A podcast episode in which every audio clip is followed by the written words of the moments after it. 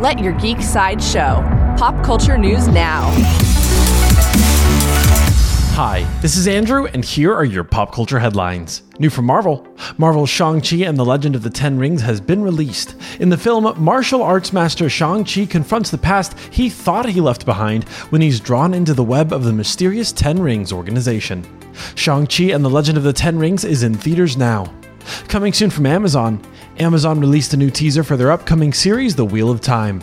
The teaser introduces the one power that women can use to protect the world and shows the Dark One's corrupted use of the power. The Wheel of Time premieres on Amazon Prime on November 19th.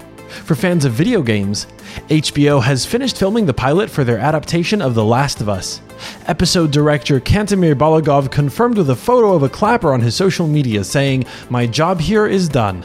HBO's The Last of Us has no release date at this time. New from Netflix Netflix released the first trailer for their upcoming spy film Red Notice, starring Ryan Reynolds, Gal Gadot, and Dwayne The Rock Johnson. The trailer shows FBI agent John Hartley tracking down the two greatest criminals in the world. Red Notice will launch onto Netflix on November 12th.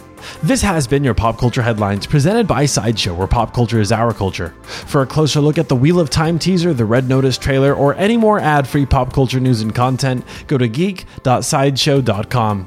Thanks for listening, and don't forget to let your geek side show.